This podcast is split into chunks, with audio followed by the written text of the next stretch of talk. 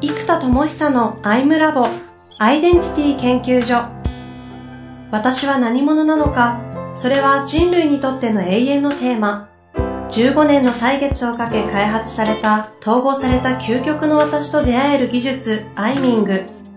不確実性の時代を生きる次世代リーダーのためにアイデンティティの本質について語り尽くします Labo for Love こんにちは、遠藤和樹です。生田智久のアイムラボアイデンティティ研究所。生田さん、本日もよろしくお願いいたします。はい。よろしくお願いいたします。さあ、今日もやってまいりたいと思いますが、はい。今日なんか、いい話が、いい話そうですね。えっと、もう永遠とエネカラーの無料診断ですらデルデル詐欺になってたところがですね、はい。あの今相性の取説っていうですね、そのエネカラーを通じて解析した結果を、えっと、自分のエネルギー特性を理解して、で、これ16個のエネルギーに分かれるんですけど、うん。えっと、例えば自分が熱中というエネルギーが一番強いとします。はい。相手が熱中というエネルギーが強い人が愛情というエネルギーが強い人とどう関わった方がいいかとか、うんえー逆に熱中同士だと、お互いテンション上がりすぎて、やりすぎちゃうよねとか、そういう自分の16個のエネルギー順位が全部出て、かつ、その相手がその16個のどのエネルギーが強い場合、どう関わればいいかっていう相性解析を全部出せるっていう、しかもこれが個別製本されて、一冊一冊手元に届きますと。う。私が生きる上での他人との相性の取説。そうそうそうそうそうそう。ちょっと、あの、せっかく手元には、これな、手元にあるとイメージつくんですけそうど。なんですよ。これもう本になってるからね、もうちょっとね、パラパラ動画見せたいぐらいなんですけど。真剣に話すとすごい硬い苦しいものに感じそうですが、う。うん。見た目もあのカラフルでポップで、うん。なんかこう見るとワクワクして、うわ、俺の感じどんななんだろうっていう、こうテンションのものなんですけど、そうですよね。生田さん自身ってこうやられたんですよね。そうです、そうです。自分ももちろんやってますよ。16個のエネルギー順位が出たと。で僕ね、1位が熱中、で、熱中のユニコーン、で、2位が研磨のクジャク、3位が気楽のアザラシ、4位が自由の猫、えー5位が追求のワシ、えー6位が楽天の猿。あ、この6個ぐらいまでで、い生田さんらしいですね。そうで、7個が探求のフクロウ。で、8が情熱のライオン。情熱が8ぐらいに来る。うんまあ、情熱も高い方だとは思うんですけれども、この順番でいくとやっぱこの手前のエネルギーの方が圧倒的に高くないですか？あやっぱ黄色青。ええで、次が覚悟の虎。で、次が冷静のペンギン。ああ、なるほどね。どんどん下がっていく感じわかるわ。そう。で、次が配慮のウサギ。ほうほう。で、次に突破の際。これ変わりそうですね。根性の熊。ほうほでもね、結局突破とか根性っぽく見えてるのも熱中してるだけなんですよ、僕多分。う旗から見ると、突破するまでやるよねとか、はいはいはい。よくそれ根性でやるよねっつうんだけど、完全にね、多分ね、熱中と研磨なんですよね。熱中しまくって、徹底してクオリティを研磨し続けると、やめられないだけ？だから、人が勝手にそれを根性と覚悟と言ってるだけそうそう、だからちょっと違うんですよね。で、突破根で根性13位、で最後10 16番目気になるけど。そう、はい14位が慈愛、慈愛ね。で、15位が信頼。これは効力が高いからね、やっぱりチーム重視の人って多分信頼が高いんですけど、もうんう効力ガンガンだから僕、あの、どうしてもちょっとこれ、他のと比べるとね、一応言い訳すると。いやいや、おもろいわ。でもね、最後、最後。最後愛情。緑。なんかね、慈愛と信頼と愛情が低いってちょっとなんか、人としてどうかって若干あるんだけど。最高です。最高まあでも、他のエネルギー確かに比べるとそうなっちゃいますよね。明らかに他の方が高いです。順位ですからね。そう、僕を見て慈愛の人とはみんな思わないだろうし、なんか、いや、そんなこともないぐらい慈愛も強いと思いますけど、いやでも探求とか楽天とか自由とか気楽とかね、えー熱中とか圧倒的に高くないですか、相対的に。いやいやいや、そこはもう納得ですね。っていうのが全部わかります。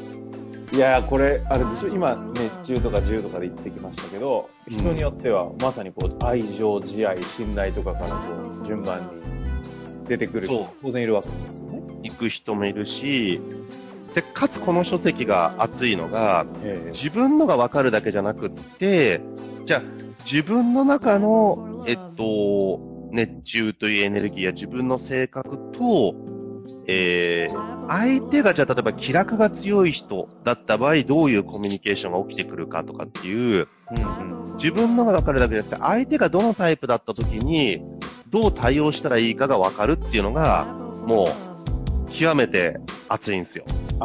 そうかそうか、よくある自分の自己診断ってよりも、自己診断を踏まえた上で、その相手とどうかっていう話なんですそういうこと。だから相性の取説なんですよ。えちなみにじゃあ第一ゆあのエネルギーで来ていた熱中のパターンっていうとどういう感じになるんですか、相性の取説ってえーっと、例えばなんだけど、えっと、これは実はね、自分のエネルギー順位と、そういう相手との関わり方っていうのが出てくるわけですよ。ほだから追求とエネルギーが強い人と、自分は追求が5位じゃないですか。うんで、追求のわしが5位な人にとって、追求のわしが1位の人とどう関わるかが出てくるんですよ。はだから僕の場合、愛情の像が、えっと、16位だから、で愛情の像が1位の人と愛情の像が16位の僕の関係性が出てくるんです。よ。えー、ちょっとどんな感じなんですか？それ気になるわ。これで今ちょっと解析を作ってるので、あのー今このサンプルの部分には出てきてないんですけど、はい、まあ、いくらさんの頭の中にありますそう、例えばなんだけど、うんと、分かりやすい。じゃん楽天の猿が1位の人がいて、自分が楽天が16位、かつ、冷静が1位だったとするじゃないですか。はいはいはい。自分の冷静が1位で、楽天は16位です。うん。で、相手は1位が楽天ですと。そうすると、楽天の猿が、人生楽しかったらよくね？みたいなことを話しかけてくるわけですよ。ちゃんとはいはい。通りで。で、そこに対して自分は冷静だし、楽天16位だから、ちょっと口調も、あの、いや、人生楽しいだけじゃ微妙だよね、みたいな気がするじゃないですか。うんなるなるだって、沈着冷静に物事を見極める方が大事じゃないって。楽天的に考えてリスクヘッジができないのってダメじゃない？みたいな風に出てくるわけですよ。はいはいはいというのが、相手のエネルギーと自分の性格を踏まえて、ストーリーを AI が自動生成するんでで、なんかチャットストーリーが全部入ってくるんですけど、プライベートと仕事のチャットストーリーが生成されるんですけど、このチャットストーリーに自分の性格が反映されるんですね。はあなるほどそう。あああで楽天の猿くんと自分の性格。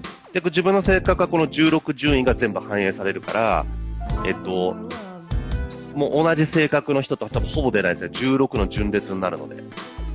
16×15×14×13 そうそうそう。だからそれを、えっと、見て、あのー相相手との相性か相性というかコミュニケーションを自動生成するっていう AI を開発したので、はだからこの主人公が自分だから、まさに自分こんなこと言いそうとか、こういう人と関わるとき、俺こうなるわ、みたいな。あよくあのじコミュニケーションで事故っちゃったシーンとかが生々しくこう自分のああるあるが自分のあるあるがガンガン出てるわけですねそういうこと、そういうこと。だ例えば、突破の際だと、そのエネルギーが行き過ぎると、不運な際になるんですよ。ふんぬなさいそう。つまりうん突破の際っていうのはアイデンティティで、突破の際ですら、不運なという形容詞、不運な際になってしまうことがあると。うんでそうすると、不運な際に、楽天的な自分とかが、お前さ、もっと本気で突破しろよって頑張れよみたいに言われた時に、不運で怒られた時に、若干ちょっとい、い、イラッとしてくる？はい、はい。でその、イラッとし方っていうのが、こう、なんなまあ、キャラクターごとによって全部違うから、例えば、楽天だったら、こう、無双化になっていくので、この、だから、いやもう絶対できるのには、何この人怒怒ってんだろうみたいな、こう、無双世界に、空想世界に逃げちゃう。現実逃避しちゃう。うん。が自由な猫だと、もうめんどくせえこと言うなよって怠惰になっちゃう。とか、えーっと、配慮のうさぎだと、あ、私のせいでこの人怒らせちゃった、ごめんなさいって不安になっちゃう。あかっていうこういう反応が人それぞれ違うじゃないですか。怒られた時の。あこういう反応も全部チャットストーリーに反映されたり、心の声も出てくるので、あのはあ、なるほどね。じゃあ自分の日常のコミュニケーションをちょっと生々しく客観的にこう見えるような感じになるんですね。ーそうなんです。だからこういうタイプの人と関わった時に自分がなりやすい状態が分かってくる？なんかあれですよね。ライン、ライン、自分の LINE 見てて、こういうこと言いがちみたいなのが、こう、いろいろパターンとして見れるってことですかね？そうです、そうです。それを自分と相手がどういうエネルギーかによって全部見れるっていう仕組みですね。でそれが一冊の書籍になって手元に届くと。完全にじゃあもう、自分のですよ。そうです。だ表紙と裏表紙も、製本一冊一冊やるので違うものが出るんですよ。表紙が1位で、裏表紙が16位が出るので、おーもうそもそも冊子の表裏も全員違う。これしかもちょっと面白いのが、ちゃんとカラー、エネカラーベースになってるんで、黄色、緑、青、赤が基本になるわけですよね。そうです、そうです。そうすると表紙がその4色で、かつ、その、なん、なんですか、その、動物。色の中でも動物の種類が。そうそうあ、じゃあこれ、例えば、みんなチームとか組織とか社会社で受けた場合、お前まず表紙何色、裏何色っていうところもすぐ可視化できるわけか。そうなんです。だからチームビルディング研修とかで、あらかじめ診断が終わってたら、もうテーブルに、それぞれの表紙、あの、情熱のライオンは赤いし、熱中のユニコーン黄色いしっていうのが、こう、チームに置かれてる。もうこれだけでみんな見ちゃうし、盛り上がる見しる、、見る、見る。で、裏を返せば16位なので、ここに関しては期待しちゃダメなんですよ。だから、逆に安心するわ、それ。1位に関しては理解して活かしましょうと。16位に対しては理解して受け入れましょうと。いうことうんいやいや、それをチームビルディングでみんな集まって、さこれ全員個別で持ってて、一番裏表紙を見て、今のコメントしてもらっただけで全員ほっとしますよね。そう。仕方がなかったんだ。そう山梨。いやらしいずっとね、僕やっぱ研修やってて思うのが、真面目なものって広がらないんですよ。あ広がらないっていうか、その、一部のエリートとか優秀な人には広がるんです。でも、やっぱ研修って逆に優秀な人って言い方あれだな、でも、その、むっちゃ共感性が高くて優秀な人にはこういうチームビルディング研修あんまいらないじゃないですか。はいはいはい。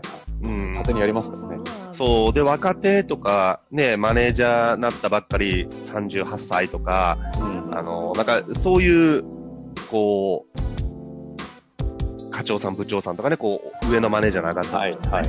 そういう時に、と言われるような人とかね。そう必要になるので、やっぱり笑えるかどうかであれば、みんなで休み時間に開いてワイワイ盛り上がっちゃうか？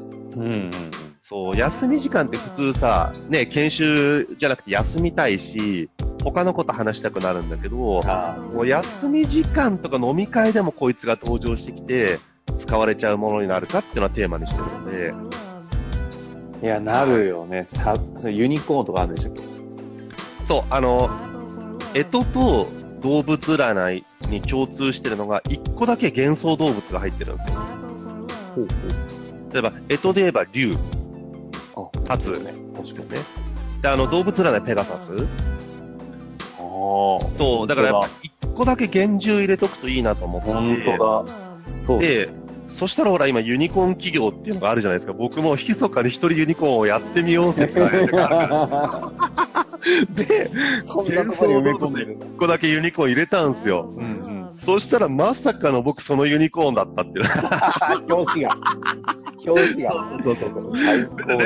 自分のを当てはめたわけじゃなくて、熱中っていうのをユニコーンにしたら、自分が実はまさかの解析結果が1ユニコーンだったから、う。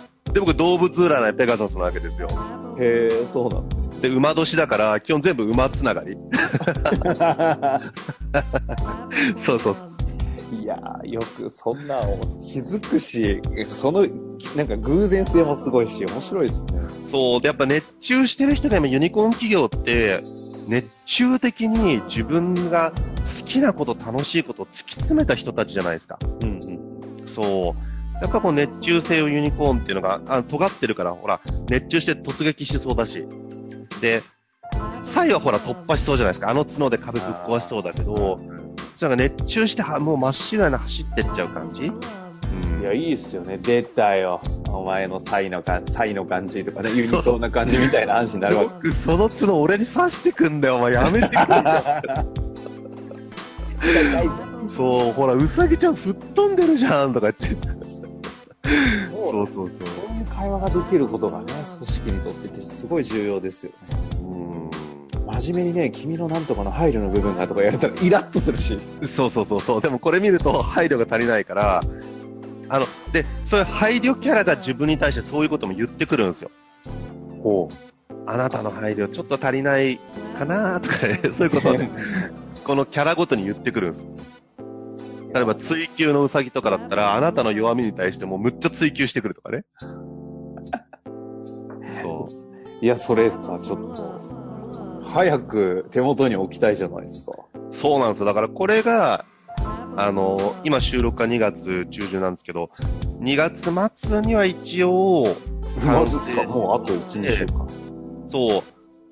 で、まあ、ここまでちょっと本当にいろんなバグとかね、もう開発会社が非常にやらかしすぎたがゆえに、あの、何千万も吹っ飛んだんですけど、そうだけど、そこから、その会社もね、あの、ちゃん。と仕事が普通にできる人、ここまではもう破綻してたから、人がね、そう、ちゃん。と普通にできる人になって、まあ順調にちゃん。と進ん。でるので、うん。まあ、一応2月末にできて、まあテストして3月初旬から中旬ぐらいですかね。本当はね、2月中に届けたいんですけど、まあ間に合えば2月中。でもちょっと3月初旬から中旬になっちゃいそうかなって感じですかね。いや、これ面白いですね。研修とか講師とかされてる方もすぐ使えるでしょうし、組織持ってる方とかもね、社長とかだったら自分のあのスタッフ全員の本棚にブワーッと取説並べといて、面談の時とか使えたりね。そうなんいろいろ使い道ありそうな。そうなんですよ。いや、楽しみにしてますよ。はい。これこんな流れで、あの、次回どんな話いきましょうか？そうですね。次回、まあ、こっちのちょっとチームビルディングというか、ええ自分の性格的なことを、まあ、これをあと今度どう実現していくかみたいなところもあるので、まあ、そっちの実現系とか、また、なんだ、アイデンティティ周り？これとはいアイデンティティの実現とか、うーん、なんかそういう方向に持っていければな。